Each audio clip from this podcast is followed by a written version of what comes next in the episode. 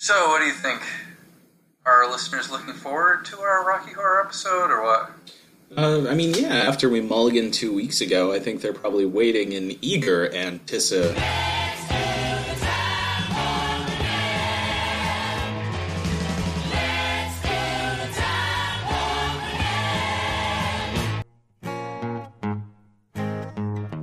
We're like Dave's in the wild.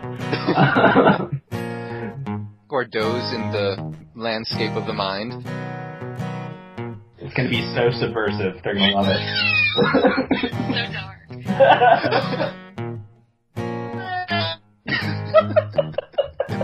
She was like a sad cactus. I'm sorry, but I want to be able to see out of my knuckle hair. You, you've opened my eyes. We are a hive mind. We are one. Oh, hey, little nepotiz.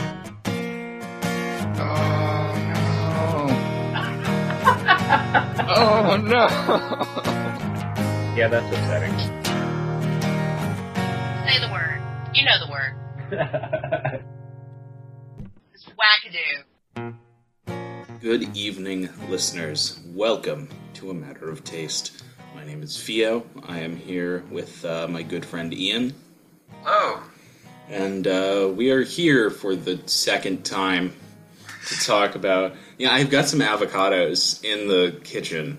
Oh. I actually, because I made guac the other day, and I bought too many avocados. So, uh, okay. I could go sacrifice one right now. Um, I should have thought about that earlier. Uh, hey, we're here talking about the Rocky Horror Picture Show. Yeah. uh, which is, uh, just, uh, just, just something, man. Yeah, it, it's kind of...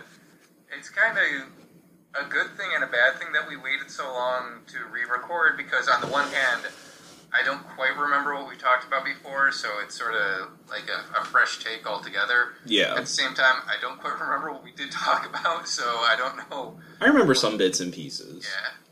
So yeah, uh, for the musical, uh, the musical series, this is our last episode in the musical series. Um... What we've been doing is opening up with talking about how we were introduced to the musical. So, Ian, do you want to give us the uh, lowdown on how you how you came to uh, came to see Rocky Horror for the first time? Sure. It was a dark and stormy night. no, uh... Sitting was... here just in rapt attention. uh, it was junior year of college, actually. Uh... A people on our campus was doing a shadow cast of the movie, and I, I, I'm pretty sure I had seen it before on uh, like T V, like it was on, and my dad and I watched it because uh, it was one of those movies that he was like, "Oh, you, you, you got to see it," but even he was like, "You, you sort of got to see it with a crowd." Yeah, no, um, it's it's one of those uh, wholesome family films. Yeah. So. um. But yeah, so well, I consider my like real introduction to it this shadowcast uh, at a college uh, where it, I was in an auditorium with a bunch of people watching it, and there were people on stage uh, acting out along with the movie, and uh, there were call-outs. There was an initiation for all of the Rocky Horror virgins in the audience, uh, which included uh, uh, bringing up uh, men onto the stage and then bringing up women onto the stage separately and asking them to uh, uh, imitate what they thought the other sex's orgasm would sound like. Hmm. and uh, I... Uh, I, this was junior year of college, so I, I sort of, my level of, like, uncomfortableness around stuff like that, had, that, that threshold had uh, adjusted since going to college, but I managed to uh, get away with it without making myself too uncomfortable by uh, doing the thing from Young Frankenstein, the, "Oh, sweet mystery of life, at last I found you." Which got a, a good uh, reaction from the audience. So I, I was pretty proud of myself for that. Yeah, that's pretty... I guess at that point the band hadn't broken down your uh, your barriers quite so much with our well, deluge like, of dick jokes. The other thing was like there were. It's like there's ten guys up on stage trying to do different orgasm sounds. And it's like, okay, some of them are funny, some of them are just weird. I was like, I gotta do something at least a little different. Yeah. I'm gonna quote you on that, on like the back of a book or something. So there's ten guys up on stage making different orgasm sounds, and we thought, I gotta do something at least a little different. Oh man, that's gonna be a pull quote. It's on. It's gonna be on the back of A Matter of Taste, The Untold Story. Oh man. Oh man, I remember now. Last time we had an episode title. Oh, I think I did write it down. Yes. Yes. As you described this movie, uh, Theo, tell us how you were introduced to, hey, let's fuck with these normies. That's yeah, let's fuck with the normies. Yeah. Oh, God, that is, that's, that's like the theme of this film. It is, really. Um, we'll get into that a little more deeply that's the, later on. in the, uh, in the grand tradition of fucking with normies films, uh... Yes. Yeah, I was introduced to it in high school. Um, I had a girlfriend take me to... Uh, I, I've told you before that I, I grew up in, like, the middle of nowhere. Um, not not quite, like, Sealands Grove, like, where we went to school. Uh, you know, it was up in the mountains. There was, there was some stuff around, but there wasn't really a lot to do. Um, so I grew up in the middle of nowhere. This theater was five minutes further into the middle of nowhere. Um, and uh, it was like a... I swear to you, it was like a single screen theater. Um, and not like a dinner theater either, like just a straight up movie theater, but it was, it only had one screen. Uh, and, uh, yeah, I had a girlfriend in high school who took me to a showing, um, a showing there. And that was, that was my introduction to the film. Uh, Complete with call outs and everything? Oh yeah, yeah. No, they they would run it there like maybe, I want to say like once a month. Um, they would run it at that theater, and you know people would go and do the call outs and all that. Um, so yeah, that was that was definitely an experience. But I do think I saw like parts of it on you know Sci-Fi or I actually want to say like Turner Classic Movies maybe, huh. maybe no, that doesn't make sense. I don't, I don't know. Maybe. Like, one of those... Because I'm trying to think of, like, what the movie channels... Like, the movie movie channels, you know? Well, like, A M C is kind of... Although it's moved into more T V series. Yeah, maybe it, it might have been A M C. I don't know. Um, but what movie movie channels were around when we were younger? Because I, I think I saw it on one of those at, like, eleven o'clock one night. I want to say. Um, it could have still been Sci-Fi. I'm not sure. Uh... But yeah, I saw it. I, I've seen. I saw like bits and pieces of it. I don't think I watched the whole thing then, and uh, then experienced it for the first time when I was in high school. And this was actually something that we we did get into a bit. Um, we were talking about it before that it's really hard to judge this movie on its own. Uh-huh. Like without the, it's it's not really a, a movie. It's more of a a, a, a full featured experience, if you will. Like, you know, as much as I... We usually encourage our listeners to, like, go out and watch whatever we're talking about, because we're generally... On this podcast, we mostly talk about stuff that we like, you know? So, yeah. even you know, even if it's bad, we're like, yeah, just check it out. Uh, but this one I would caution, like, you know, probably don't watch it on your own for the first time. Like, go find a theater. And, uh... go see it the next time they do, they do, you know, a showing to get the real experience of it.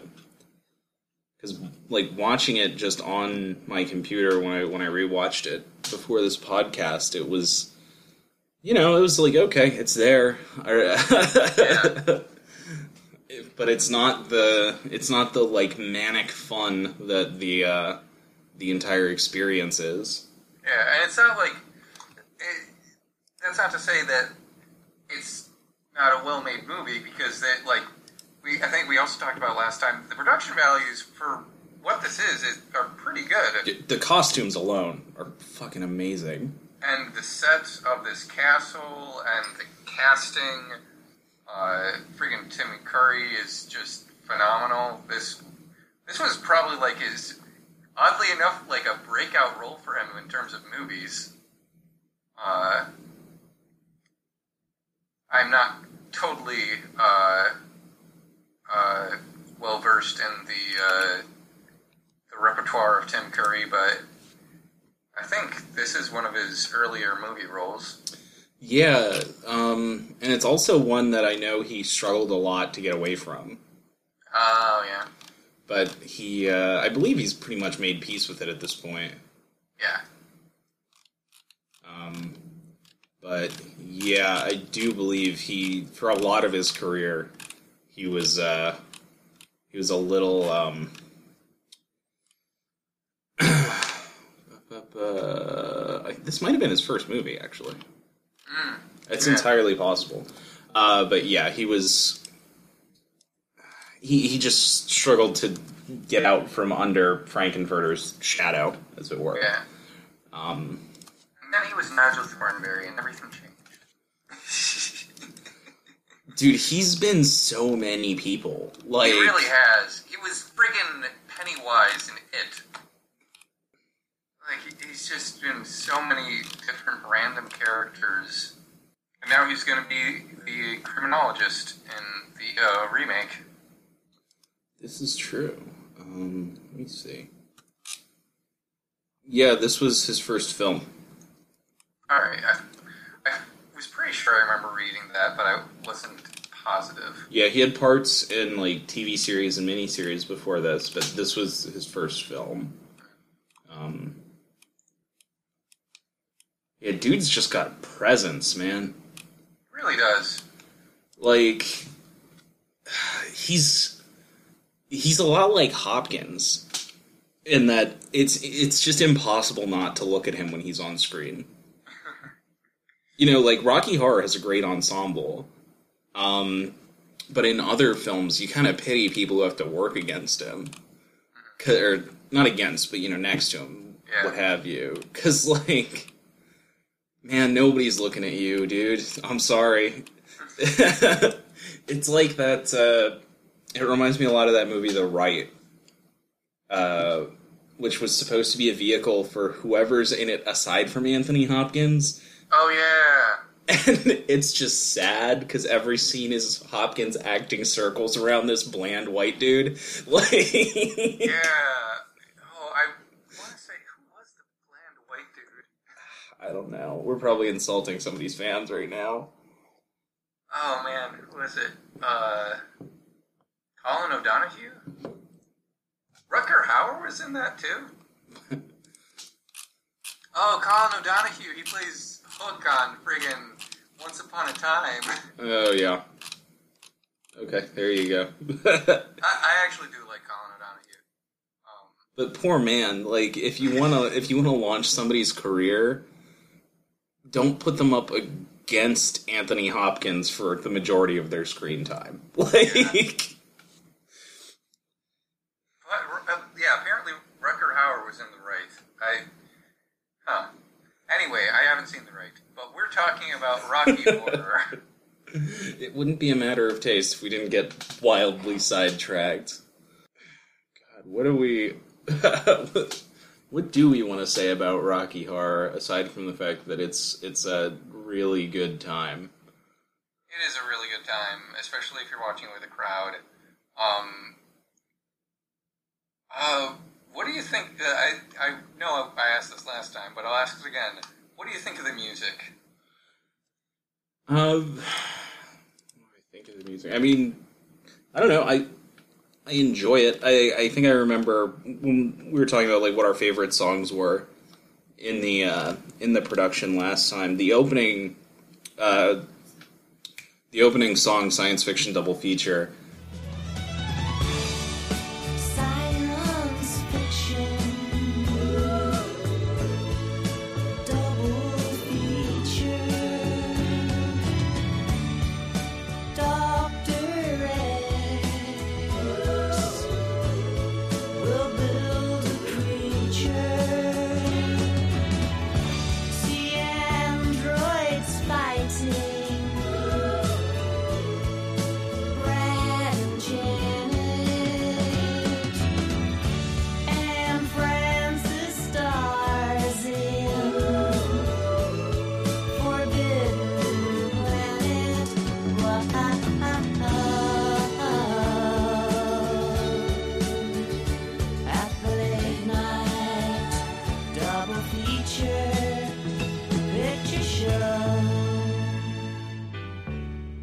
I used to listen to that, like, constantly.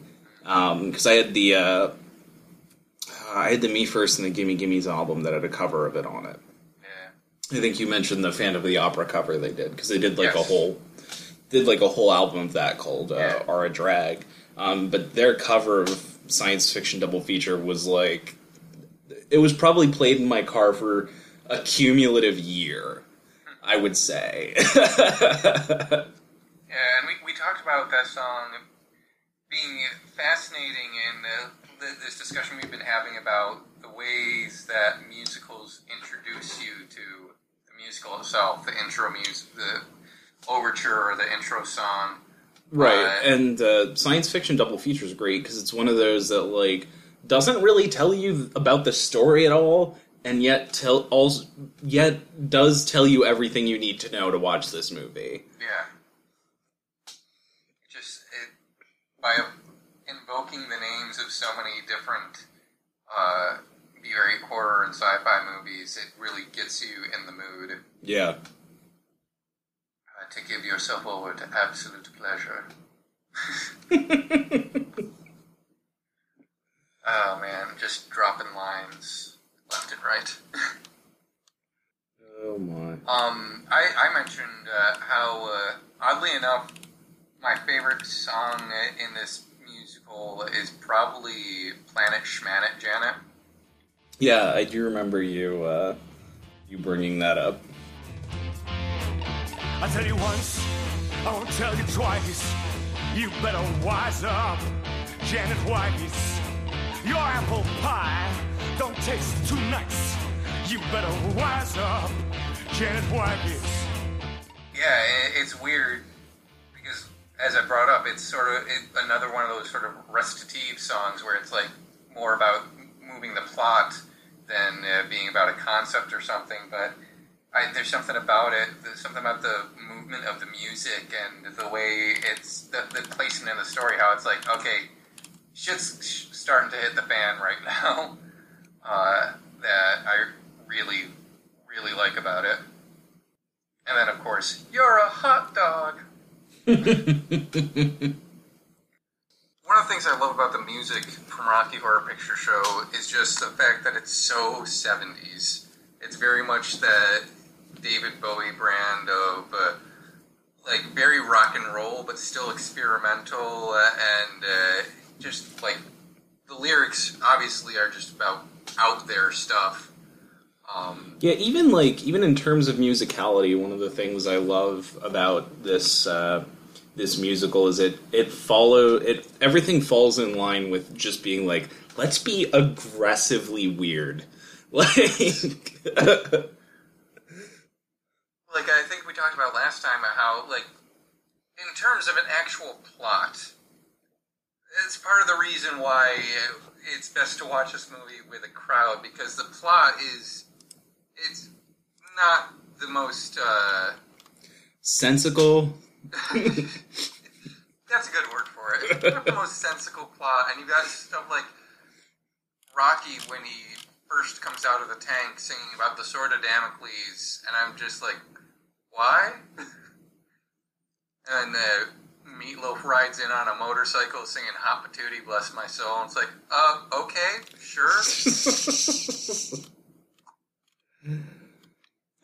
Like, I, every time I watch this movie, I forget that Meat Loaf's in it. I swear to God, every time it surprises me. I'm like, oh yeah. See, I, I, I can't forget it because one of, like when my dad would tell me about this movie, one of the call outs he always brought up was when uh, they slam like that slab of meat on the table for the dinner. Uh, he remembered one of the call outs being, oh, Meat Loaf again! uh, tell Eddie to get his ass off the table.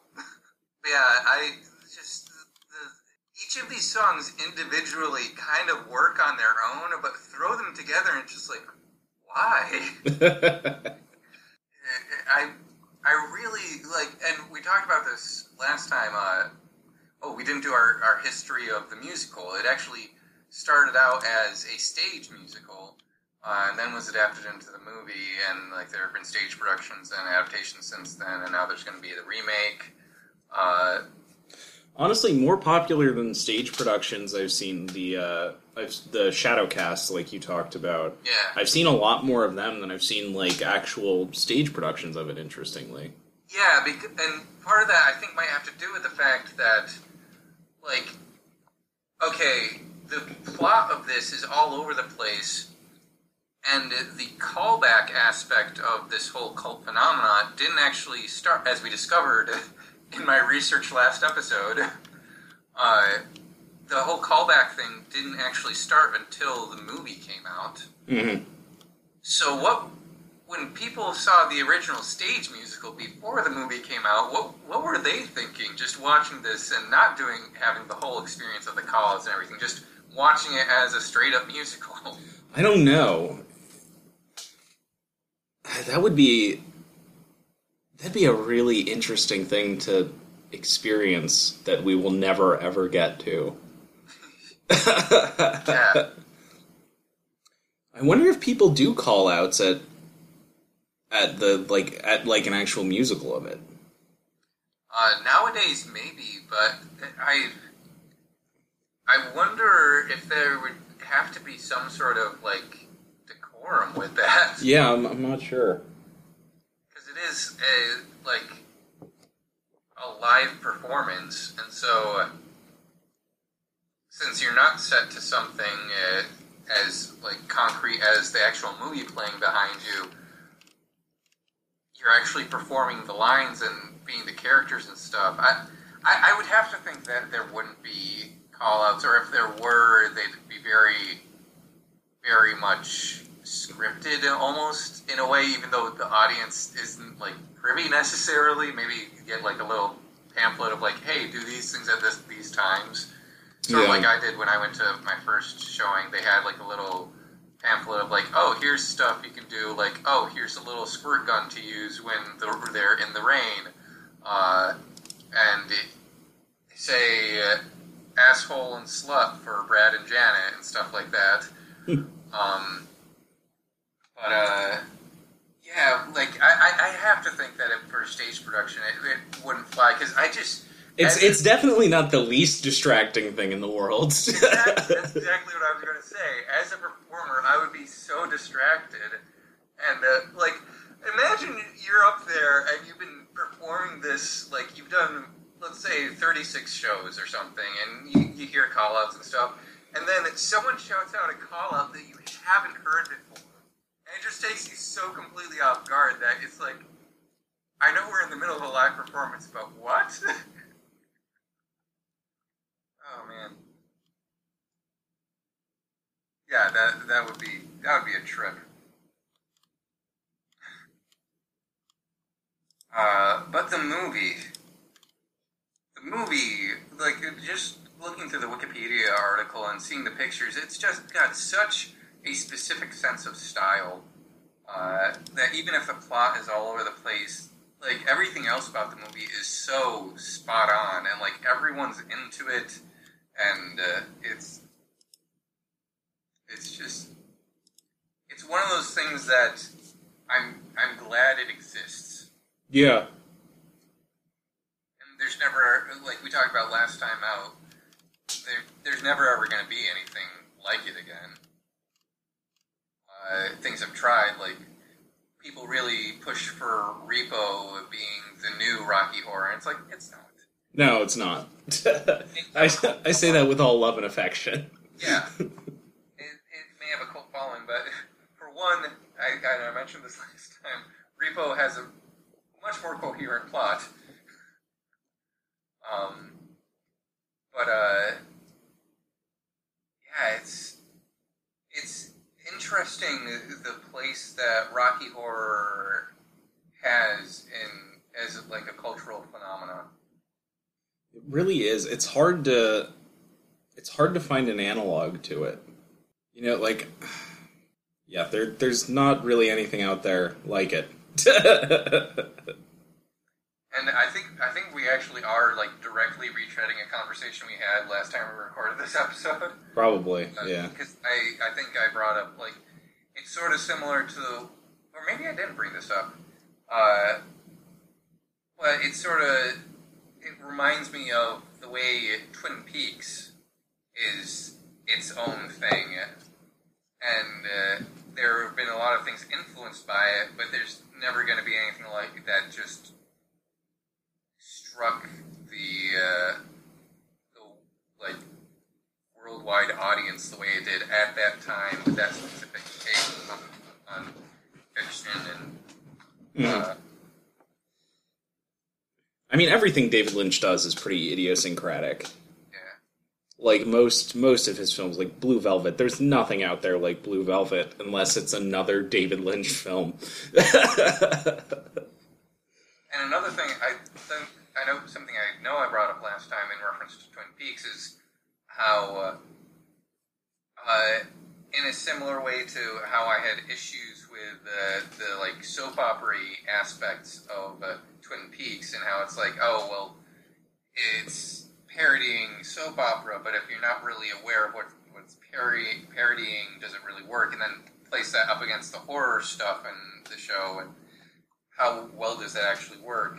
In a similar way, Rocky Horror is parodying uh, these like sci-fi and B-rate horror movies, uh, but if you're not well versed in that genre, then you may be uh, even if you are well versed in that that style of movie, that you still might be sort of lost at certain points. It's just it, it's such a it's such a like I I have done one parody thing in my life, and that is a parody of June Him by the Decemberists, renamed James Him, and it's all about Silent Hill two. Uh, oh my god, that is so on brand. You can listen to this on my SoundCloud. SoundCloud.com slash, uh, I believe it's Doherty I? I always forget this. I'll put a link to it in the description. But yeah, I wrote, because I came up with this chorus. I was... Like, I came up with the chorus, uh, the parody uh, parody chorus of June Him by the Decemberists, and after I got that, I was like, okay, I have to write the whole thing. Uh, but yeah. But, that being said, uh, I personally, like, parody is such a weird thing for me, and I, I it's, I don't know. It's, it's a weird, uh, it's just a weird thing. Mm. Yeah, it kind of it goes back to that uh, conversation we were having when we were talking about the Evil Dead musical. And again, this isn't this is just like a word for word retread of a conversation we had the last time we recorded this, um, which is fine for listeners because they haven't heard that, right? Uh, but yeah, this um, oh shit, what was what was I gonna say? This uh. This film can't exist in a vacuum. Like, we were talking about the Evil Dead musical, and, like, it doesn't really work on its own, but that's fine because it's not supposed to. Like, you're supposed to go into it with an understanding of all of the other, like, Evil Dead, the rest of the Evil Dead franchise.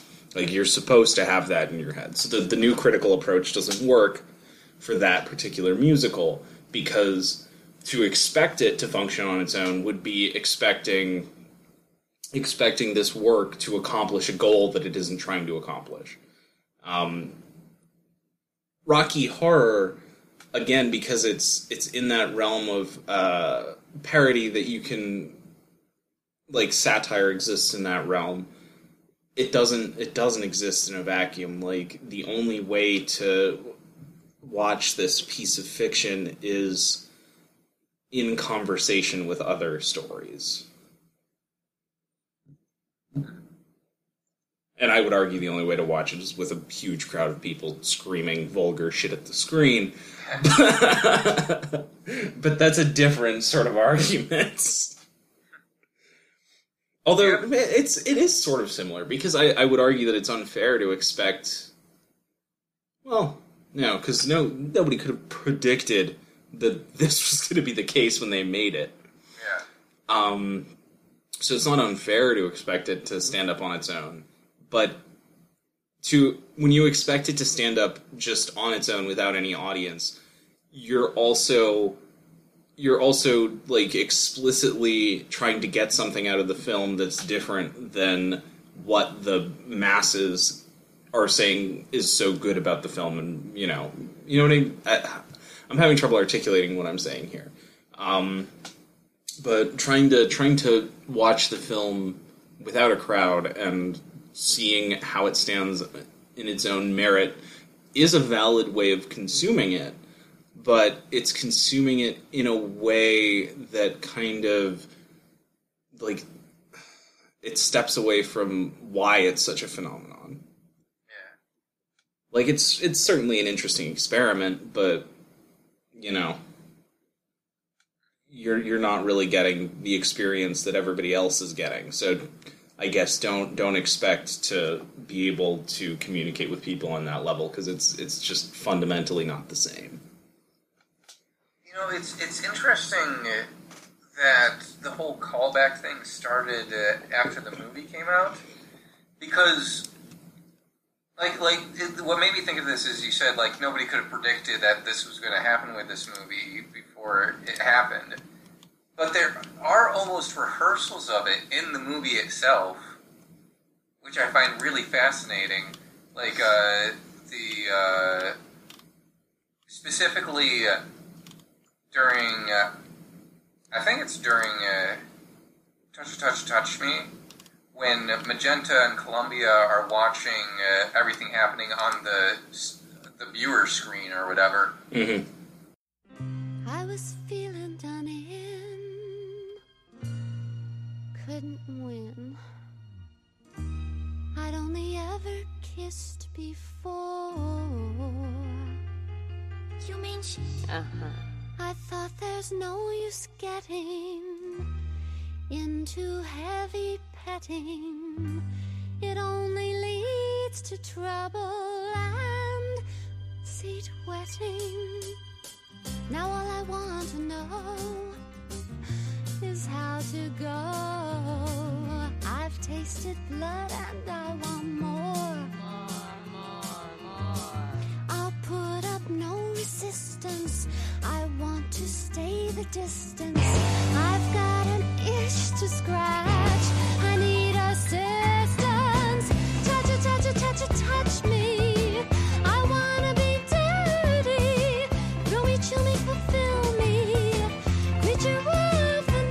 I'm, that was probably present in the original musical, and it was sort of like a a, a chorusy type thing. Um, but that almost is, in a way, foreshadowing the real-life thing of people commenting on the movie in the audience. I don't know, I just found that interesting. Mm-hmm. No, I, I can see what you're saying there. Oh, what was the other thing I was going to say? It was something about the movie. I know it was about a movie. I'm pretty sure it was the movie we were discussing. What were we talking about? We were talking about watching the movie, not watching it in a vacuum. You were talking about how you really should watch with an audience. Again. Again. I've, I've got like one point this episode, but I'm going to keep making it. Now my brain's just completely fallen off of any tr- useful train of thought. Has, has really anything we've said on this show been particularly useful? We spent a good bit of time discussing the uh, the remake. Did we? Yeah. I think we yeah. were just we were just like looking at pictures of the costumes. I don't know how I feel about the remake. Yeah. And I'm not, like, I'm not one of those people who writes off remakes automatically, you know? Like, I'm willing to give... I'm willing to, uh... you know, give them the benefit of the doubt. And, you know, like, in terms of uh, the Ghostbusters remake, the trailer didn't really do anything for me, but I went and saw it just because Redditors were being so obnoxiously whiny about it. Um, so I specifically gave that movie money to piss them off. And it was fun, but, you know. Uh, but, yeah, so, like, I'm not I'm not one of those people who's opposed to the idea of remakes because everything's been done, who cares? Um... This one, though, gives me pause. Yeah, like, there there are certain casting choices that I think are cool, but... Uh, yeah, like, Laverne Cox's Frank-N-Furter is cool. Um, you know, Tim Curry coming back and being the criminologist is cool. Uh, th- there is a lot of, like, cool stuff. Yeah, and Dorian Gray from Penny Dreadful as Riff Raff. Yeah, no, that was cool. Um... I know that the thing that really gave me pause is that in one of the trailers or, like, commercial spots or whatever, it seemed to suggest that they tried to, like, integrate the uh, callback aspect of the movie into the film. I don't know if that was just for the promotional stuff, but it seemed like they filmed stuff, like, there, there, there are moments where it cuts to a theater where people are watching this movie on a screen, and they're doing, like, the call-outs and stuff. Like a sort of meta-narrative type thing, which, I... Uh, yeah. Yeah. Uh, yeah. That's all you can really say about that. It's it's also just fascinating that, like, Susan Sarandon, this was one of her first films, too. And that's just a complete non sequitur, but hey...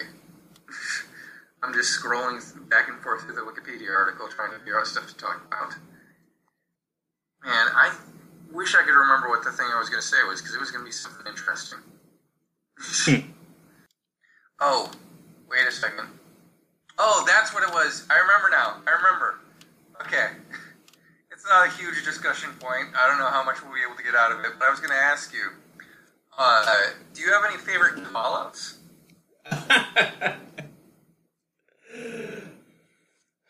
Oh, God, I don't know. One of my favorites, since I can hear you typing and looking up stuff. Yeah, uh, no, dude, it's been, it's been fucking years. Yeah.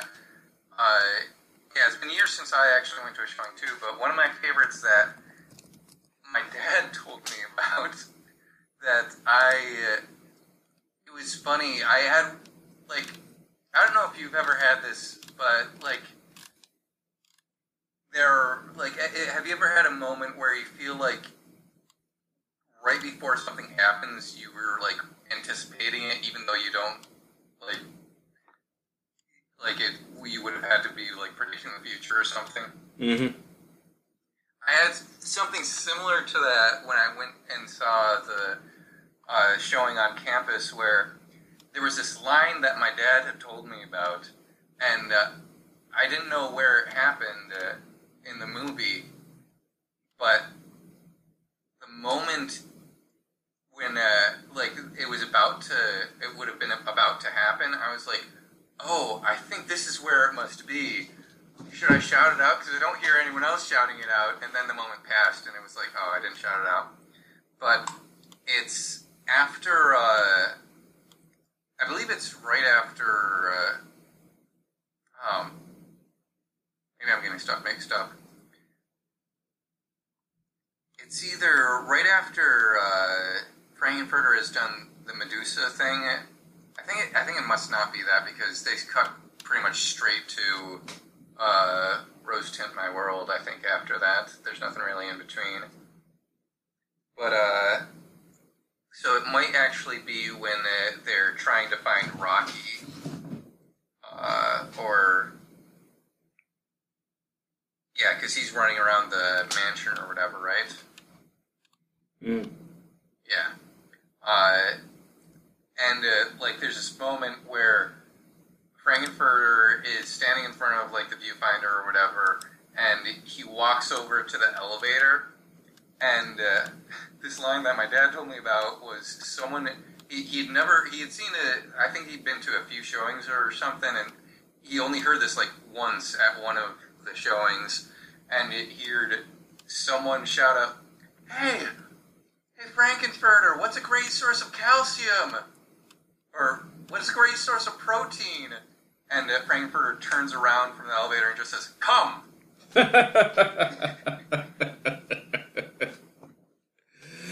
Oh, that's pretty great. Yeah. The other one I, I enjoy a lot. I enjoyed a lot just because of Tim Curry's delivery after the call out is, hey Frank-N-Furter, do you know how to masturbate? Yes, I have that knowledge. Oh, Tim Curry. Tim Curry. You know what I think the first movie I ever saw Tim Curry in was? What's that? Muppet Treasure Island. Yeah, no, probably. Maybe mine was Home Alone two. Oh, he was in Home Alone two, so probably that, actually. Yeah. But it could have it could have also been Muppet Treasure Island. I think I saw that when I was pretty young as well. In any case, Muppet Treasure Island is a fantastic movie. And it is. If you haven't seen it, you need to go see it, listeners. This is an important aside. Muppet Treasure Island is pretty boss.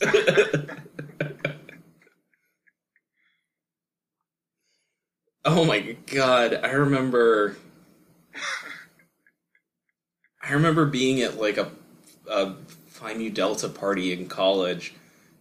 and getting a text from somebody just being like, you want to watch Muppet Treasure Island? And just leaving the party. And go. that, is, that is the uh, proper reaction. When someone asks you if you want. I had to hike my ass over to North. Oh, God. Oh, man. All the way from the Phi Mu Delta house? Yeah. Fuck. And then I walked home at like three in the morning. Oh, after shit. after Muppet Treasure Island. And After this is, Muppet Treasure Island. This is when I lived in Sass, so then that was a fucking walk back. Oh my gosh. Dude, you, like, you walked the length of campus, like, twice that night. Pretty much. Granted, listeners, the length of our campus was not very impressive. No, this was but, a uh, college of three thousand. Yeah, it, it was still a walk, yeah. Yeah. Oh man, Muppet Treasure Island. But Rocky Horror, though. Um... I just wanted to bring him up on Treasure Island because I love that movie. That's fair. Speaking of Phi Mu Delta, Dylan borrowed my fingerless gloves when he played Riff Raff in that, uh, oh, that yeah. Shadowcast. Yeah. I think that came up last time, too. Uh, yeah, I think I just mentioned it. Uh, Dylan of uh, Dead Shirt fame. Yes.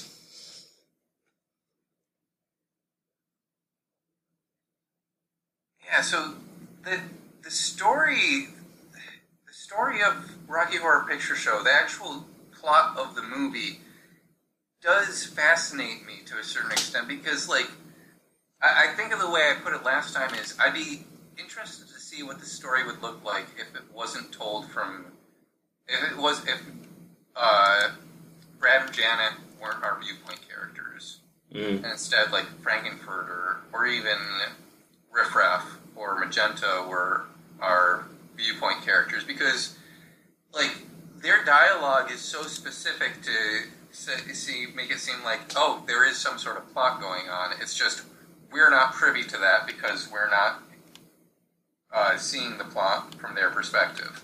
We're seeing it from the perspective of two human characters in a castle full of aliens, apparently. Um...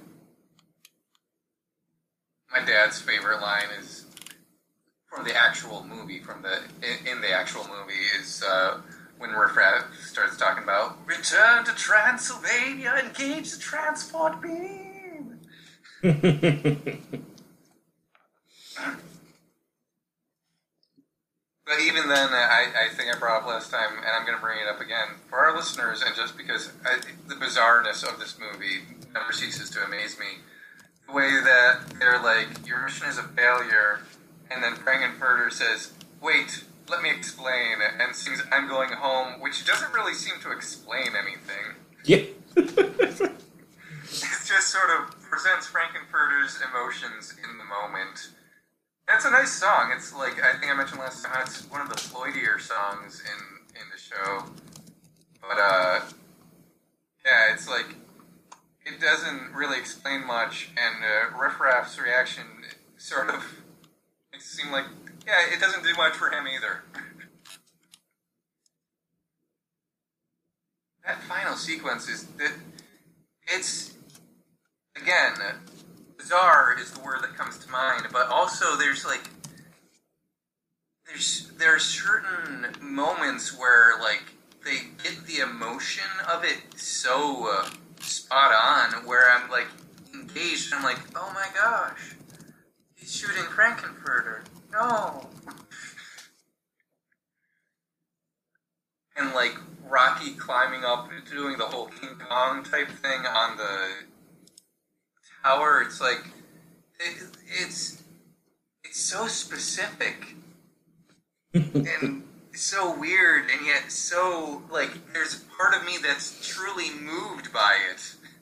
It's so weird, this movie. Every time they mention the uh, planet Transylvania, I think of, uh, are you familiar with Transylvania from D C Comics? No. It's a, uh, it's a, it's a tiny evil planet populated entirely by werewolves and vampires. Oh.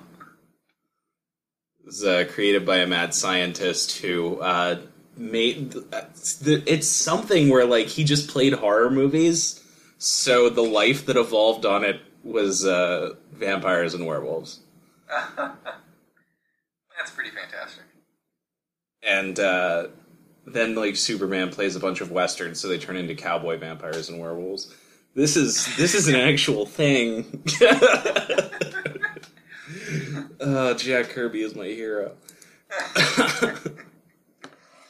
heard my new band, Cowboy Werewolves and Vampires? That probably already is a band, honestly. Oh, it probably is. You know it is. If there's a band that, that their entire catalog is based on the works of H P Lovecraft, then there's probably a Cowboy Werewolves and Vampires band. I really dig Darkest of the Hillside Thickets. They're, they're, they're cool. They're another one of those things where, like, I you know, I don't know if I could listen to this on a regular basis, but I'm glad that it, it exists. Mm-hmm. The Innsmouth Look is, like, legitimately a really good song. That's a, yeah, that's a really cool song. And Going Down to Dunwich is pretty cool. Yeah, I like that one a lot. I also love Nyarlathotep just because it's entirely an Egyptian. They just went for it. But Rocky Horror. Rocky Horror, though. One one last thing I wanted to say about the plot and just the the things that fascinate me and just like strike me in certain ways where I'm like, I'm like have no context for what's going on, but something like cuts me to the core about this moment is at the end when Riff Raff and Magenta have their moment on the stage and Riff Raff's like and they're like, and we'll do the time warp again, and they have that flashback to them dancing the time warp, and it's just slow-mo. There's something really, like, like I get goosebumps. I've got goosebumps on my arm just thinking about it. There's something about that moment that's like, yeah, you'll get to do the time warp again. And then I take a step back and I'm like, what the fuck am I on right now?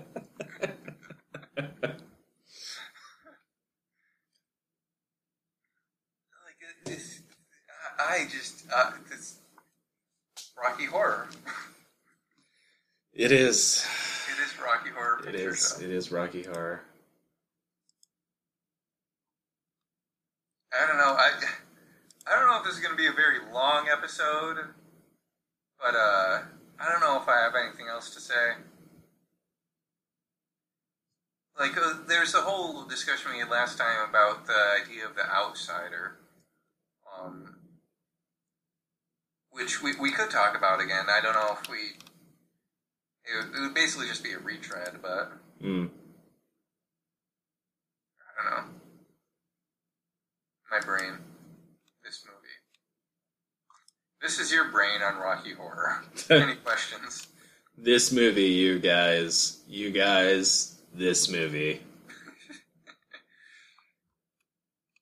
Part of me's trying to come up with something profound to say about, like, even doing a podcast on this movie seems a little odd, and because of the whole cult aspect, and I'm just like, what are you, what is this bullshit you're trying to come up with? what, come on, Ian. What are you, what are you trying to make this into?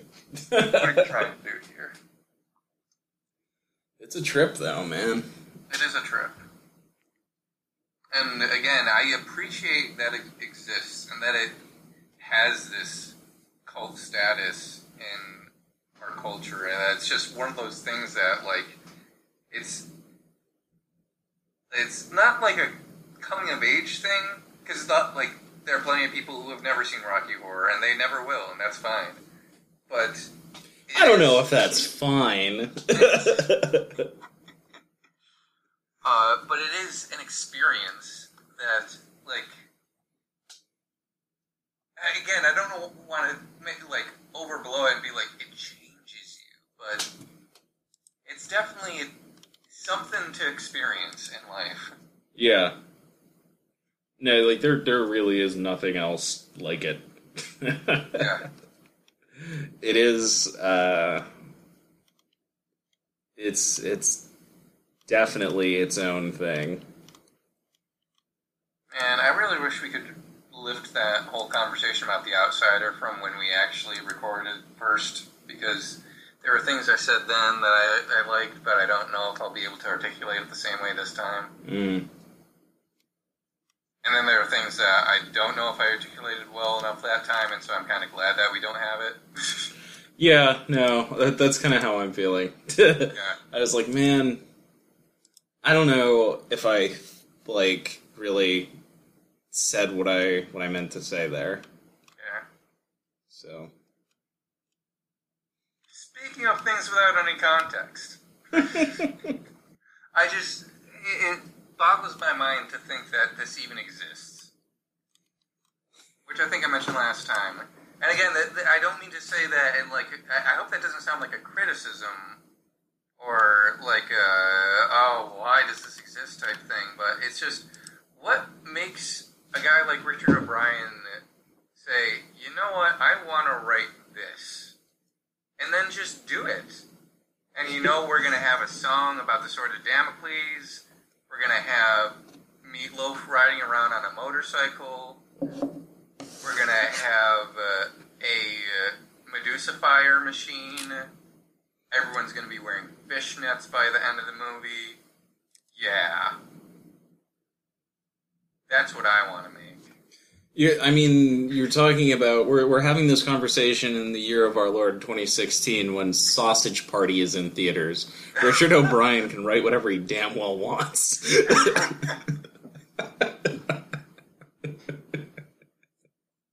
raise a valid point.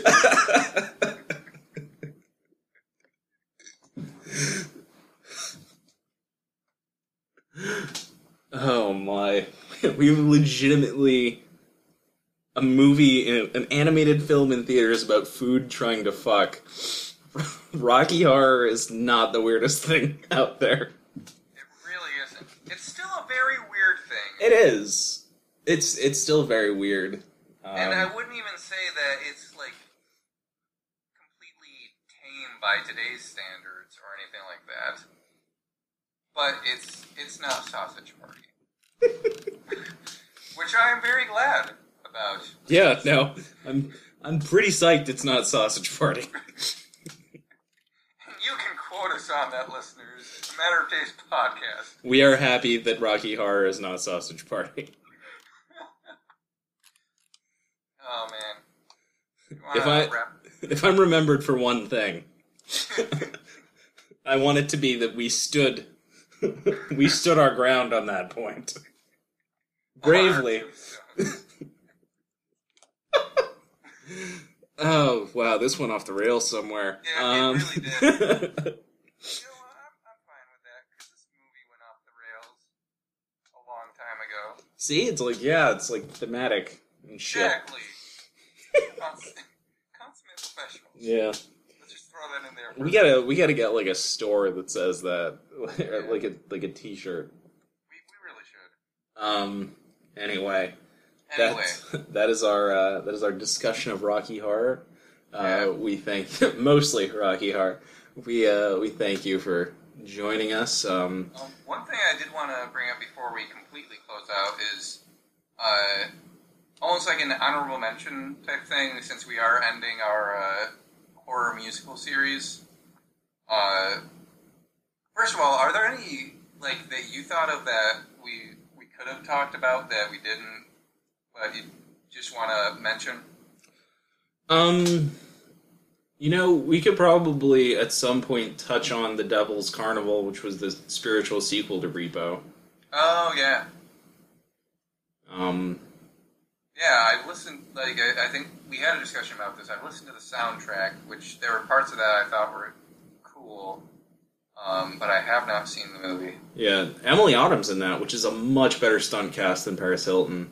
Because Emily Autumn rocks!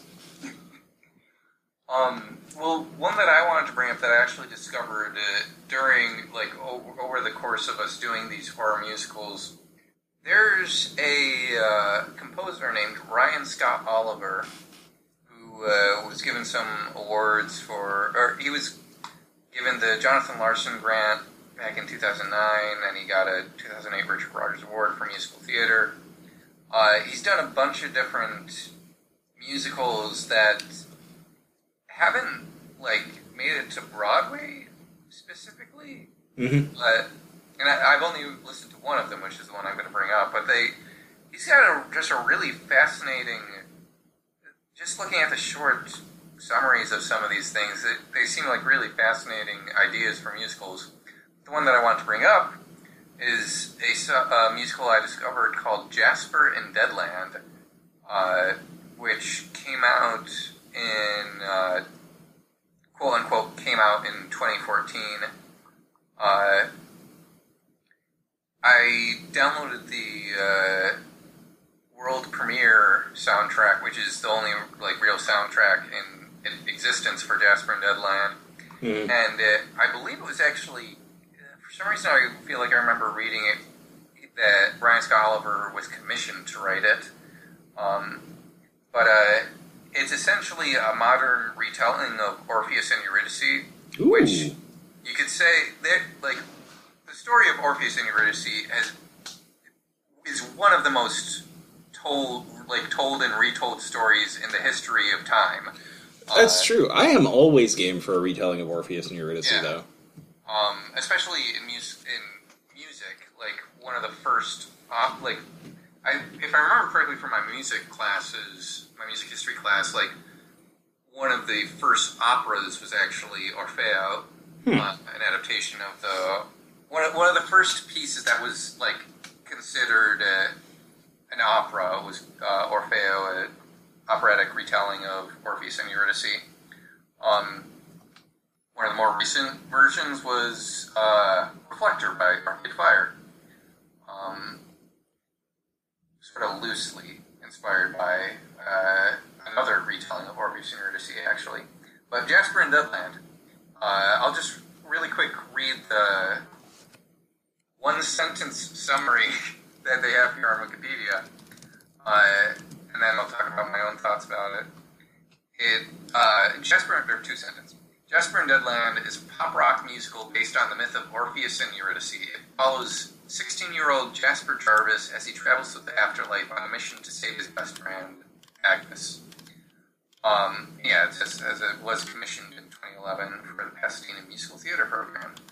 Uh, basically, sixteen-year-old guy goes to this cliff where his girlfriend told him to meet her, and looks over the cliff, and number one, she's not there. Then he looks over the cliff, and he sees a big vortex underneath the cliff, and he's like, oh, she must have fallen if fallen in. I'll go after her. And so, of course, he as one does. As one does. And it takes him to the afterlife, uh, which pulls from a lot of different influences, primarily Greek mythology, obviously, being Orpheus and Eurydice and everything.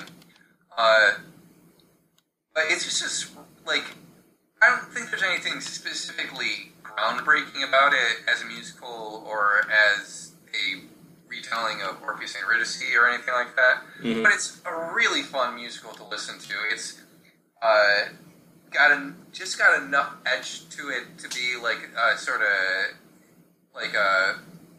a harder rock musical without just being straight up metal, like uh, the Repo movie soundtrack. Mm-hmm. Um, it's got some really catchy songs, and uh, the fact that it's written by someone uh, like that. Okay, that was about to sound really elitist and douchey. I will try to rephrase it, but uh, it, it is written by someone within like the musical theater community. And so that's going to have a different sort of vibe to it than, say, like, just for an example, Green Day writing a rock opera. Mm-hmm. um, and uh, there, there are things about it that he does musically that are really, really cool. Like, there's a... The, the standout, like, the, the single from this musical, you could say, is the song uh, Stroke by Stroke, which you can find a bunch of live performances by a variety of different actors on YouTube. Uh, and they're just cool little things that I love from a music theory perspective. Like with Stroke by Stroke, it's sort of talking about, it, it's an extended metaphor about like the world being water and how uh, to experience anything in the world, you sort of just got to dive into it. Mm-hmm. And so it hits the chorus and... Uh, It, this chorus is just saying you go stroke by stroke by stroke by stroke by stroke, and it, it actually literally like slows the tempo down like five percent. Like the, the the performers actually do that. It's not like they went and did it in post or anything. The performers slow down for the chorus, and the way that the drums, the the percussion hits like the the cymbal after the downbeat. Uh, on top of it slowing down, it actually gives this aural feeling of uh, fighting against the current. Hmm.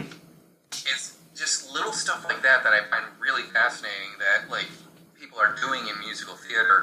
Uh, and then like there's this other song that's just a straight up like rock song, Living Dead, which is fantastic, and it's this uh, character that Jasper meets in Deadland. She sort of becomes his guide, and she's talking about how, like, look, you're not going to be able to find your girlfriend, and even if you do, she's not going to be who you thought she was. And she has this whole song, Living Dead, that's just, it's just fun to rock out to. Mm. Um, there's another song, uh, Hungry for Your Heart, that's almost got this, like, uh, uh, it's got a really great organ in it. Uh, and you know me, keyboardist, I love me some rock organ. Uh, one of the like biggest highlights, I think, from a story and like story meeting form thing, like I talked about with Sweeney Todd, is there's a song in the second act that uh, sort of it takes place. It takes place in this factory that is sort of basically where all of the uh, people who have been punished for various reasons are like working to do something.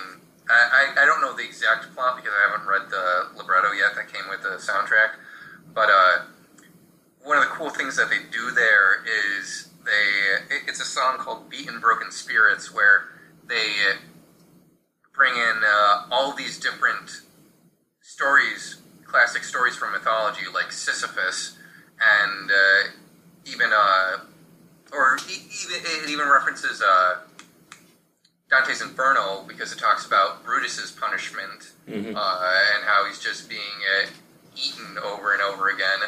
Um, and when you've got a musical that has the line uh, "Satan's masticating on your flesh," then I think you you consider yourself uh, an accomplished musical writer. Uh, and one of the cool thing is they're like they do three, three or four of those. They're just really short little bits that uh, like get go into each different punishment. And then there's a point at the end of the song where they overlap all of them, all, all of these different parts in harmony with each other, and it sounds so cool. Hmm. Uh, but yeah, definitely, it it's definitely worth a listen. It, it's it's I, I I'm I'm glad I discovered it. it, it I've been listening to it a lot just because there there's so many really catchy songs in it, and there's enough there that is cool and interesting that I've been listening to it a lot. So Jasper in Deadland, check it out. Yeah, yeah, I'll have to give it a listen. Um, well, now that Ian's done fifteen minutes on a completely different musical, yes. Uh, um, I'm just messing with you. Um, I guess we'd close it out. Uh, thank, thank you for joining us. Um, so we'll see you in September, um, and we're back to our uh, back to our monthly schedule. Uh, so if you want to contact us, we'd love to hear from you. Um, that information will be coming up after the music. Uh, and I guess good night. Good night. This has been A Matter of Taste. If you'd like to get in contact with us, email us at a matter of taste podcast at gmail dot com. Follow us on Twitter at A M O T Podcast. Find full episode posts at a matter of taste podcast dot blogspot dot com. And follow us as A Matter of Taste Podcast on Tumblr, Facebook, and iTunes. Thanks for listening.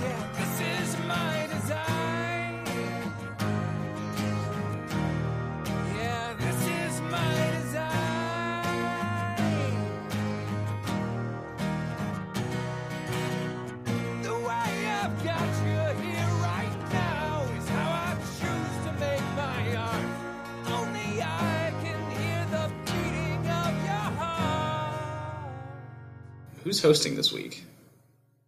Ah! Uh, what was that noise? That was that was just. Uh, That's going in the outtakes. Yeah. Uh, yeah. Do we want to actually like take five so I can take my contacts out? Yeah, yeah, not a problem. We're not going to stop recording or anything, right? No, because that that'd just be a mess. I mean, there's a way to do it smoothly, but... I don't want to worry about it. Yeah, I don't want to risk it. We can just cut that time. It's not a, yes. not a problem. I shall be back. Alrighty.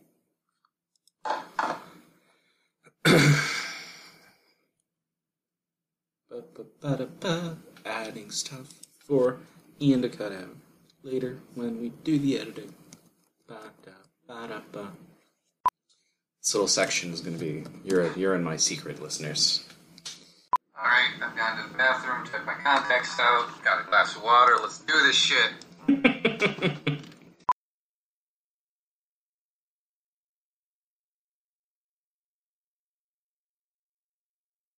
Hey, real quick, uh, are you gonna finish that joke we set up? The one in... Oh, in the, oh yeah, from the... Yeah, the intro where we... we right, right, yeah, I got it. Yeah, oh, okay. Patient. How's that feel? Good, you know, kind of like when you're, like, really congested. Like mucusy? Yeah, exactly, and you just, you know, hawk it out.